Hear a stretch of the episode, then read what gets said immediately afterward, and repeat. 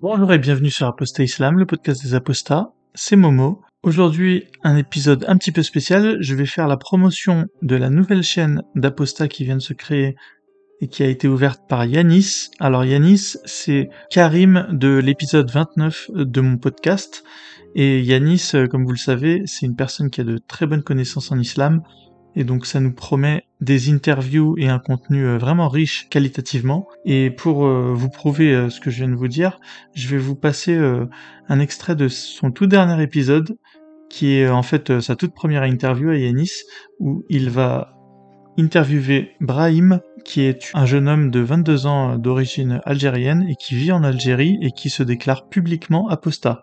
Donc ce qui est assez euh, incroyable. Et euh, Brahim qui est oranais, et apparemment Oran en Algérie c'est une ville euh, qui est assez ouverte. Et dans l'extrait que je vais vous faire écouter, Brahim va nous parler de ses méthodes pour débattre, mais également euh, va décortiquer avec Yanis un passage vraiment euh, problématique du Coran où il est question de prostitution.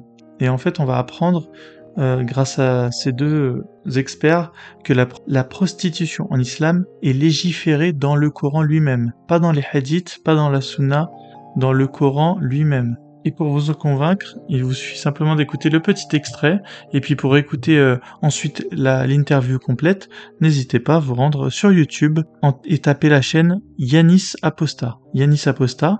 Et puis si vous voulez retrouver Yanis Apostat et toute la communauté des apostats, allez sur le site internet apostas point f r. apostas point f r, c'est la ressource principale qui répertorie tous les apostats francophones. Donc apostas point f r. C'est la chaîne qui est tenue par l'Aposta Kafir, qu'on remercie vraiment pour son travail. Et quant à moi, si vous voulez me contacter, n'oubliez pas, envoyez-moi un email, apostaislam arobase gmail point com. Et quant à moi, il ne me reste plus qu'à vous souhaiter une bonne écoute. Et c'était souvent avec des gens. T'as débattu avec qui? C'était sur Internet? C'était quoi? euh, C'était souvent des gens face à face. Hein. On va dire, bon... Honnêtement, j'ai, j'ai pas vraiment eu une idée de où j'ai débattu le plus, mais j'ai eu énormément de débats en face à face.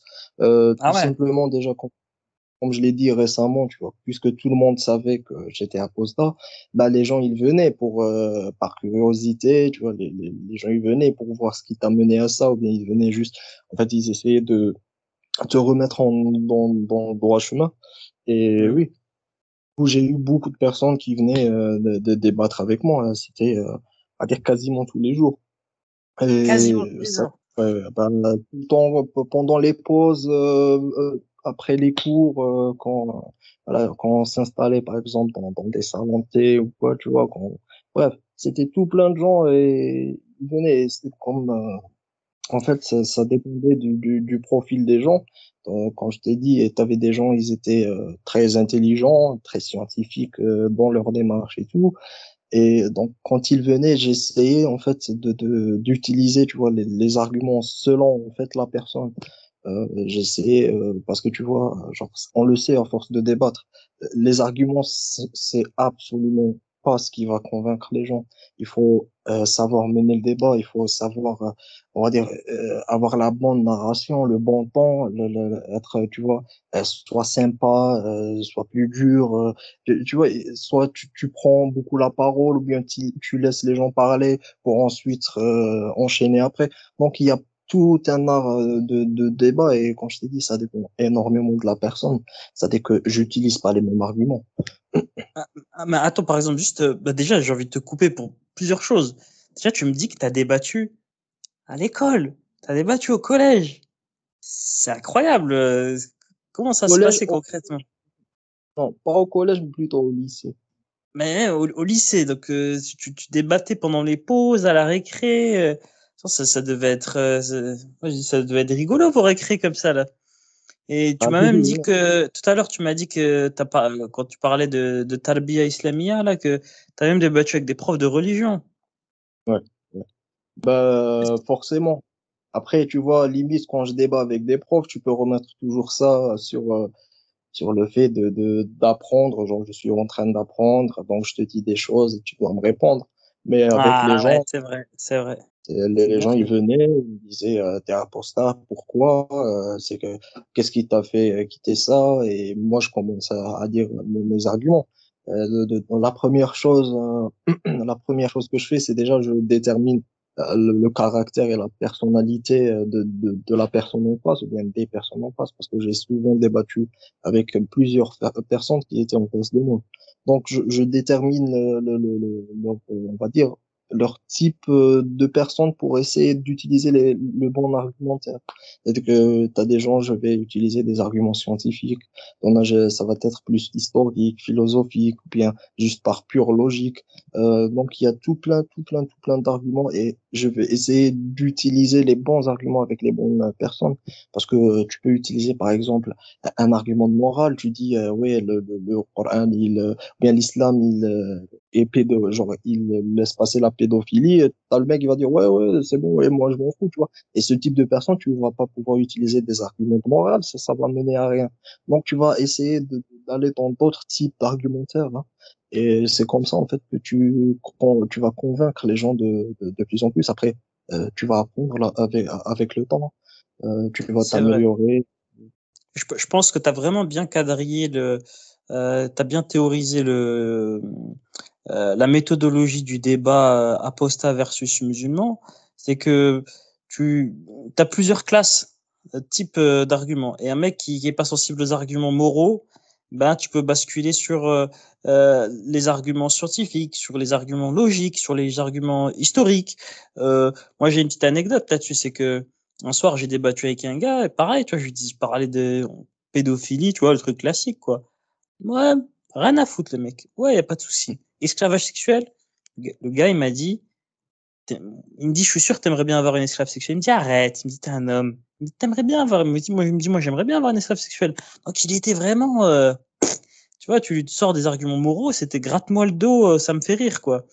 Et euh, et là j'ai compris, tu vois, donc euh, j'ai directement, j'ai, ça c'était un salafiste, c'était un salafiste belge. Et là j'ai compris direct, je me suis dit, tu sais quoi, les salafistes, je sais ce qui leur fait mal, tu vois, c'est la grande fitna. Donc j'ai sorti direct la, la, ma carte grande fitna. On a parlé de la bataille du chameau. Je lui dis comment ça se fait que tous tes salafs là, tes sahaba, ils se sont entretués, les meilleurs, la mère des croyantes, avec euh, deux mecs qui sont censés aller au paradis, qui sont dans la liste des dix, ils affrontent un autre mec qui est censé aller au paradis et ils s'entretuent. Il y en a un qui meurt. Et là par contre, il a perdu toute sa superbe, tu vois. C'est exactement ce que tu m'as décrit. Toute sa toute sa, sa, sa condescendance, et cetera. Il bafouillait, il commençait à dire non, mais Aïcha, elle a rien fait, elle avait un rôle mineur. Et je lui dis, mais tu sais pourquoi elle s'appelle la bataille du chameau? Et là, il me dit, ah non, je sais pas. Et là, vraiment, il commençait à bafouiller, à être un peu, tu vois, plus sûr de lui. Il commençait à dire, je ne sais pas, alors qu'il savait, il savait hein, concrètement. Il connaissait des trucs, des détails de cette bataille, mais il savait pas pourquoi on l'appelait la bataille du chameau. Et je lui dis, je dis, mais la bataille du chameau, c'est parce qu'en fait, c'est le chameau d'Aïcha, en fait, qui était le point central de la bataille, parce que Aïcha, c'était, c'était la, une des chefs de l'un des camps. Et cette mmh. bataille qui, qui a tué des vingt mille, euh, vingt mille musulmans, euh, elle a, elle n'a pu prendre fin qu'une fois que son chameau a été tué. Parce qu'en fait, elle excitait les, les combattants à se battre, euh, de son camp, à continuer à combattre. Donc, euh, Ali, il a dit, euh, voilà, il faut, il faut buter son chameau et, et, et la, la rendre, et, et l'attraper. Euh. Et donc là, pareil, voilà, il était, il était, il était mort. Donc, euh, moi, je trouve que t'as bien, t'as bien, voilà, t'as, t'as bien théorisé la méthodologie des arguments. Et il y a quand même un truc aussi auquel j'aimerais rebondir sur ce que t'as dit, c'est que t'as dit que le plus important, c'était pas les connaissances, c'était surtout le, tout ce qui est autour, c'est-à-dire la méthode du débat. Et toi, t'évaluerais à, à, à combien la proportion entre l'importance des connaissances dans le débat? C'est, tu dirais que c'est combien de pourcents? Bah, déjà, ça dépend des cas. Mais moi, je suis convaincu de, de, convaincu de quelque chose. C'est-à-dire, même si t'as pas beaucoup de connaissances, si tu sais où les placer et comment les placer, ça va avoir un impact beaucoup plus important. Moi, je dirais, je sais pas, euh, vingt à trente pour cent du débat, c'est les, les arguments, les sources. Et tout le reste, c'est comment tu vas placer ça. Euh, par exemple, je vais te donner un exemple tout con, mais que j'aime beaucoup quand je débat. Quand j'ai en face des gens que je trouve ils sont insensibles à tout argument, euh, juste par ego, ils veulent jamais en fait admettre qu'ils sont dans le faux. euh, ce que je fais tout simplement, c'est que je vais utiliser ces mêmes euh, arguments avec d'autres religions. Par exemple, je vais parler du christianisme, des problèmes qui sont dans le christianisme et tout. Et là, directement, tu vois, les gens, ils sont, ils seront, dans le quatre-vingt-dix-neuf pour cent du temps, ils seront d'accord avec toi. Du coup, tu vas enchaîner, enchaîner, tu vas utiliser, tu vas parler du christianisme, de ça, de ça, de ça. Il va, lui, il va te dire oui, c'est vrai, c'est une religion de mer, c'est une religion de ci, voilà, voilà. Après, tu vas lui dire, euh, mais tu sais, c'est pareil dans l'islam. Quand il va te dire comment, bah, tu lui dis, bah, tu sais ça dans le christianisme, c'est aussi ça dans l'islam, tu sais ça dans, voilà. Et là, la personne ne va plus avoir d'argument, il va dire, non, mais c'est pas pareil, il va essayer d'enchaîner. Mais au fond, il a lui-même admis, euh, on va dire sa défaite, parce qu'il a été d'accord que euh, c'était des choses qui n'étaient pas normales, qui n'étaient pas logiques, euh, ah, okay. juste dans des choses différentes. Donc moi, j'aime beaucoup utiliser ce, cette méthode-là. Ouais, avec tes dix ans de débat, tu étais vraiment devenu ceinture noire. C'est c'est vachement euh, astucieux cette technique. Tu sais, elle me fait penser à une vidéo que je sais pas si tu l'as déjà vue, où ils font lire à des Européens euh, des, des versets en leur disant que c'est le Coran. Alors vous étiez des versets horribles. Ah. Et après ils leur disent mais, hein? C'est les versets sur euh, le hijab et tout.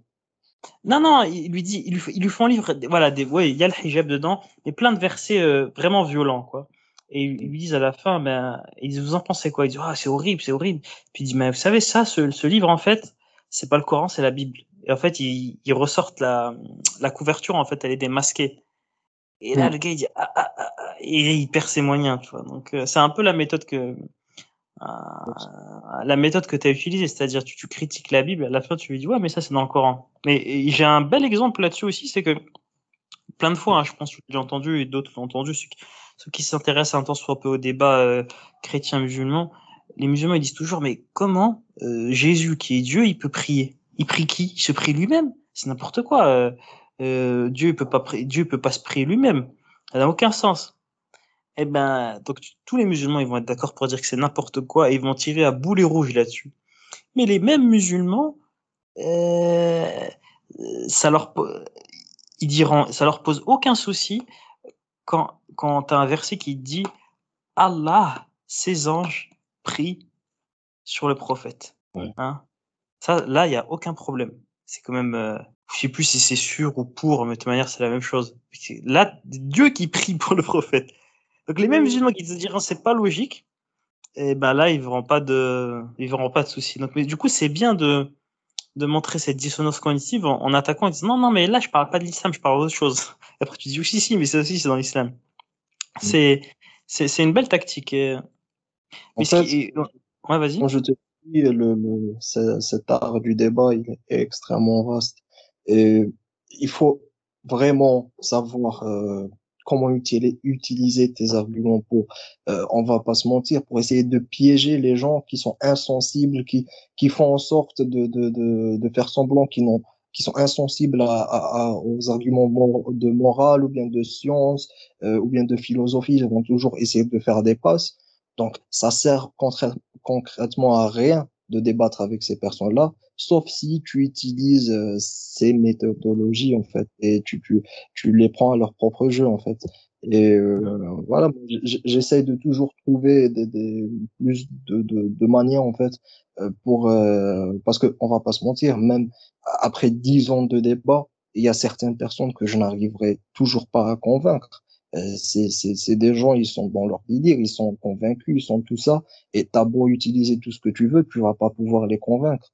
Euh, à la limite, tu vas le, le, les faire euh, réfléchir sur quelque chose. Après, euh, on va dire il était sunnite, il va devenir coraniste, et, et concrètement, ça va pas changer grand-chose. Euh, mais du coup, oui, j'essaie toujours de trouver plus de manières en fait pour contrer ces gens-là qui sont, soi-disant, euh, insensibles. Mais tu sais, ce qui, ce qui est terrible aussi dans ce que, ce que tu me dis, hein, euh, c'est que au final, euh, tu nous dis que, euh, et c'est vrai, hein, j'abonde dans, dans ton sens, c'est que la forme du débat et tout ce qui est autour est plus importante que le fond. Euh, c'est un peu malicieux parce que euh, ça veut dire que le mec qui gagne le débat, il n'a pas forcément raison en fait. C'est que c'est juste, c'est que c'est le meilleur orateur, c'est le meilleur débatteur, hein, mais il n'a pas forcément raison, même s'il apparaît comme le mec qui domine la lutte d'idées, euh, le fait qu'il domine le débat n'est, n'est, n'est pas le signe qu'il, qu'il a raison. C'est, c'est un peu terrible, hein, je trouve, comme constat. Et ça m'a fait penser un peu au, au débat de Majid Okacha contre Lilia Bouziane, où vraiment, elle a, tu vois, elle a utilisé le public, tu vois, elle a utilisé tout ce qu'il y avait autour, elle s'est mis le public dans sa poche, elle a utilisé plein de techniques, et Okacha, à l'inverse, il a utilisé vraiment une comparaison qui était un peu ridicule, tu vois, il a comparé le voile à un, à un tiramisu, c'était pour illustrer son truc, pourquoi, voilà, il disait, voilà, moi, le tiramisu, je, j'aime bien le tiramisu, mais je peux arrêter quand je veux, même si je peux m'imposer, que je me dis, voilà, je mangerai du tiramisu, demain, j'arrête, toi, tu le voile, tu peux pas t'arrêter. Et tout le monde s'est moqué de sa blague et vraiment, il était, elle a clairement dominé, tu vois, durant ce débat. Oui. Et oui. Je, je, trouve, je, trouve, je trouve que c'est un constat assez, assez triste. C'est, c'est triste et d'ailleurs, moi, tu vois, c'est assez drôle parce que des fois, genre, je mène des, des, des débats et en fait, j'essaie de convaincre les gens sur des choses que je sais qu'ils sont fausses. Et que je ah ouais commenter des livres et, ah, c'est et terrible, je, ça. Du coup, je peux aller.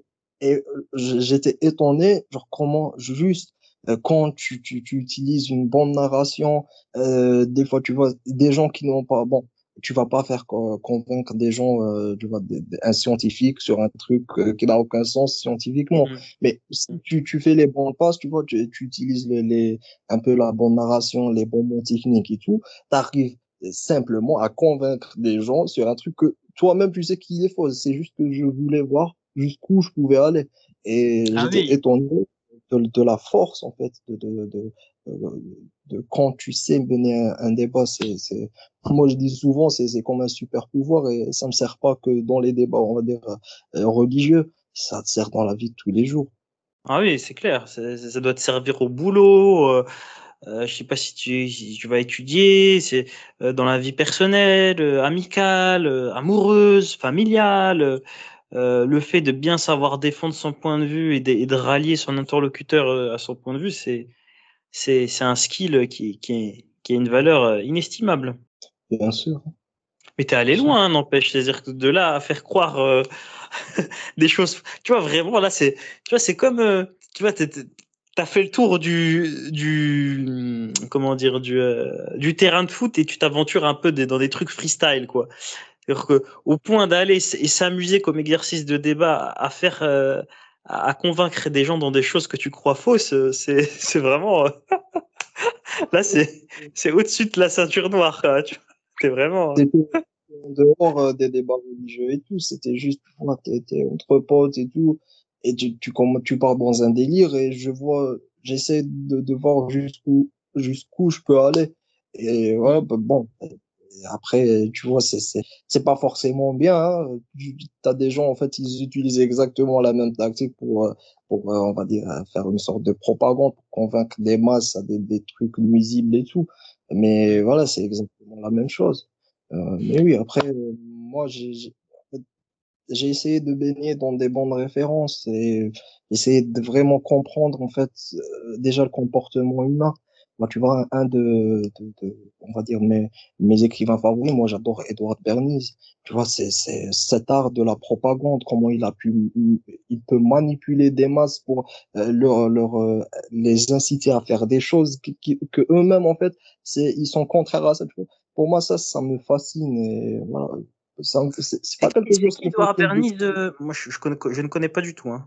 Euh, Edward Bernays, si tu veux, c'était, euh, un grand, euh, on va dire, euh, scientifique dans l'art de, de la manipulation de masse.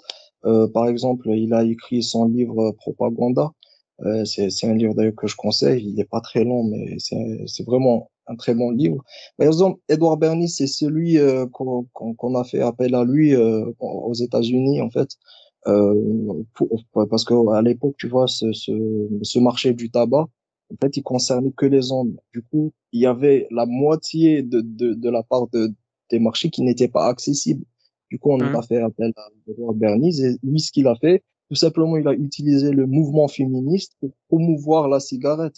Et c'était de, ah ouais. de là où ça a commencé, hein.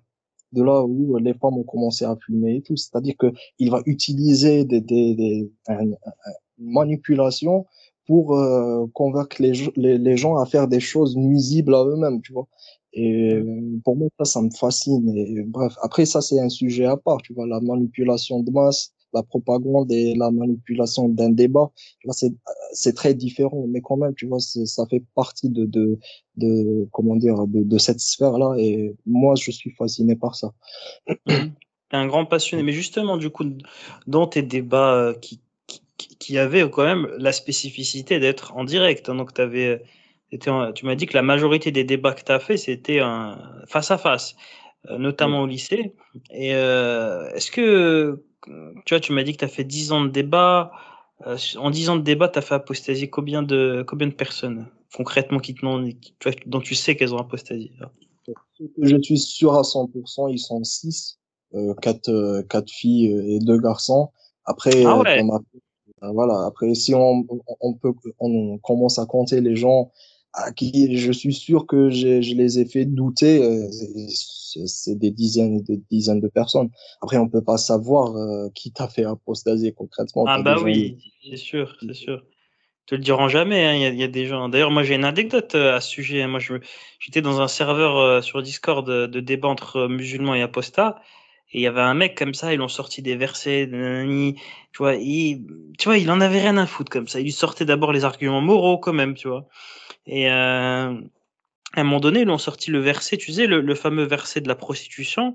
Euh, je sais pas si tu le connais, mais en gros, c'est le verset, il te dit euh, euh, ne contraignez pas vos, vos esclaves à la prostitution euh, si elles ont fait vœu de chasteté. Alors déjà, tu [S2] Oui. [S1] Peux t'arrêter, tu peux dire mais attends, c'est c'est absurde. Pourquoi ils rajoutent si elles ont fait vœu de chasteté? Normalement, il aurait dû juste dire ne contraignez pas vos esclaves à la prostitution. Point. Pas dans l'absolu, quoi. Et donc, ce, si elles ont fait vœu de chasteté, ça veut dire que tu peux contraindre celles que tu considères qu'elles ne sont pas chastes, tu vois. Le contraindre, ça veut, c'est fort quand même, contraindre dans la prostitution, c'est-à-dire tu fais violer des femmes pour de l'argent. C'est, c'est, c'est terrible, quoi, en termes de, de morale. Et euh... ce qui est dérangeant, c'est que, en fait, Allah, dans ce verset-là, il s'attend...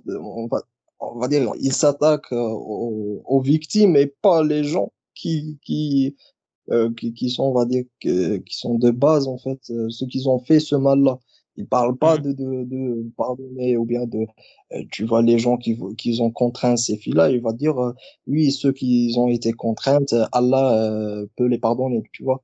Et ouais. Moi, je trouve ça c'est c'est un défaut. Ah non, mais attends, là, là tu m'as devancé. Ça, c'était la première partie du verset, mais là, tu parles de la deuxième. Alors, la deuxième partie, effectivement, il dit « Et si on les y contraint, alors Allah est pardonneur et miséricordieux. » Donc, effectivement, on se dit « Mais attends, euh, tu pardonnes quoi ?» Franchement, moi, je, genre, je serais une fille, je me dirais euh, qui vient de se faire violer pour de l'argent. Hein. On parle de viol, hein, parce qu'on parle de contrainte, ça veut dire il y a viol. Euh... pour de l'argent, donc t'imagines, et tu vois, et la prostitution entre nous, c'est, tu vas pas te faire violer qu'une fois, hein. Tu vas pas te faire violer qu'une fois par an, hein. C'est, c'est plutôt une fois par jour, quoi. Et donc, euh, donc t'es là, tu te fais violer, tu, tu, des hommes te passent dessus les uns après les autres pour de l'argent, et t'as Allah qui vient qui te dit, parce que c'est marqué après qu'elles aient commis leur péché, tu vois. Attends, attends, faudrait, non, faudrait que je retrouve le verset exact. Alors, euh, voilà. Et dans votre recherche de profit, c'est le verset vingt-quatre trente-trois. Et dans votre recherche des profits passagers de la vie présente, ne contraignez pas vos femmes esclaves à la prostitution, si elles veulent rester chastes. Point. Si on les y contraint, Allah leur accorde, après qu'elles aient été contraintes, son pardon et sa miséricorde. Aïe, aïe, aïe, aïe, aïe, aïe, aïe, aïe, aïe. Aïe, aïe, aïe, aïe, aïe, aïe, aïe. Ce verset, il est terrible. Il est terrible. Moralement, il est dégueulasse. Vraiment, ça passe d'un verset qui aurait été, qui aurait pu être vraiment, on va dire, vraiment révolutionnaire pour l'époque. Tu vois, là, euh, une époque, on parle d'esclavage, d'esclavage sexuel et tout. Et tu vois, la morale d'Allah n'est pas venue dire, euh, non, euh, ne contraignez pas euh, vos, vos esclaves, vos esclaves à, à la prostitution. Non, il a dit que si on les contraint, Allah, il peut les pardonner. C'est-à-dire que lui-même, genre, euh, en fait, il ne dit pas que euh, ne, vous, vous ne devez pas le faire répondre. Non, c'est les gens, euh, par exemple, quelqu'un qui a des esclaves sexuels, s'il lit ça, euh, genre, euh, ils se sentent pas concernés parce que ça bah, concerne ses esclaves, tu vois. Lui, il se sent bah, pas oui. concerné. Il va contraindre, euh, de, de, de, euh, genre, euh, il va quand même les contraindre à faire ça. Et parce que dans le Coran, il lui, ça parle pas de lui. Et ça parle des femmes, c'est c'est lui que Dieu va pardonner. Et il parle pas en fait euh, du fait qu'il va punir cette personne qui a contraint cette femme à se prostituer. Exactement. D'ailleurs, n'importe qui, tu lui lis le début du verset, tu lui dis, écoute, on fait un jeu, tu dois juste deviner la suite.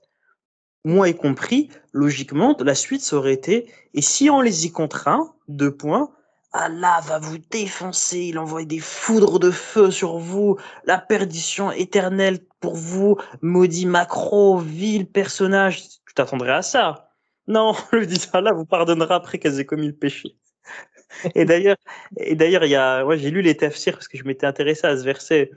En fait, il y a divergence parce qu'en fait, la manière dont c'est dit au niveau du pardon, on ne sait pas si Allah pardonne aux filles ou aux macros. C'est-à-dire les gens qui, et vraiment, hein, c'est marqué dans les tafsirs, hein, notamment euh, celui de, il me semble, de, celui de Kortobi, c'est marqué qu'ils ne savent pas. Et euh, donc, euh, et il est aussi dit, et là, oh, je suis sûr, dans, c'est dans, parce qu'ils ils savent pas, mais dans les deux cas, c'est catastrophique. Si tu pardonnes au macro, t'es un taré, et si tu pardonnes aux filles, t'es un débile, euh, parce que je suis désolé, mais elles ont, elles ont pas commis de péché, elles, elles ont été contraintes. Et Kortobi, il a dit que ça serait peut-être la première étape de l'interdiction de la prostitution. Parce que aussi, ce qu'on peut quand même remarquer, c'est que ce verset n'interdit même pas la prostitution. Hein. Et voilà. T'avais quelque chose à dire de plus sur ce verset ? Bah, tu as généralement tout dit. Hein. C'est, c'est-à-dire que euh, dans les deux cas, en fait, le, le, le, en fait, tu peux pas utiliser un concordisme ou quoi pour euh, dire euh, Allah il a interdit ça, parce que dans tous les cas, c'est soit il va pardonner aux macros ou soit aux, à ses esclaves, tu vois. Et dans tous les cas, c'est, c'est un problème de morale. Ah, c'est, c'est une catastrophe. Hein, c'est... Eh ben, eh ben, figure-toi que ce verset, le, moi, euh, le gars, euh, tu vois, je connaissais son pseudo, tu vois, et, lui, et j'avais un serveur en commun avec lui qui, on va dire, rempli euh, de musulmans. Il est revenu. Yeah, c'est quoi ce verset, les gars? Alors qu'en face, en face des apostats, ils disent ouais, moi je m'en fous et tout, c'est rien. Hein.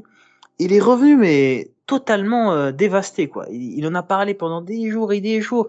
Les gens, ils lui ont dit, mais attends, ce verset, tu le connais, on en a déjà parlé. Il dit, non, mais moi, j'ai jamais compris ça comme ça. Et, et, et d'ailleurs, ça, c'est vrai, ça. C'est... Parfois, tu lis le Coran, et je pense que la plupart des gens, même y compris des musulmans qui liront ce verset, ils vont pas tiquer, tu vois. Il faut être concentré pour, pour voir. Euh, Euh, le problème, tu vois, si tu lis vite fait comme ça, tu vas, tu vas dire bon, bah voilà, il faut pas, faut, c'est pas bien la prostitution, c'est tout ce que tu vas retenir. Tu vas pas lire dans le détail. Et quand tu lis ouais. dans le détail, comme tu l'as dit, comme tu as étudié de manière chirurgicale chaque mot, chaque sens, euh, là, là, tu vas découvrir. Et lui-même dit, il dit, putain, mais moi, ce verset, je l'ai déjà lu plein de fois, j'avais jamais tiqué. Et donc pendant des jours et des jours, il se sent relayé parce qu'il disait hein, qu'il allait apostasier à cause de, à cause de ce verset. Et à la fin. Ouais.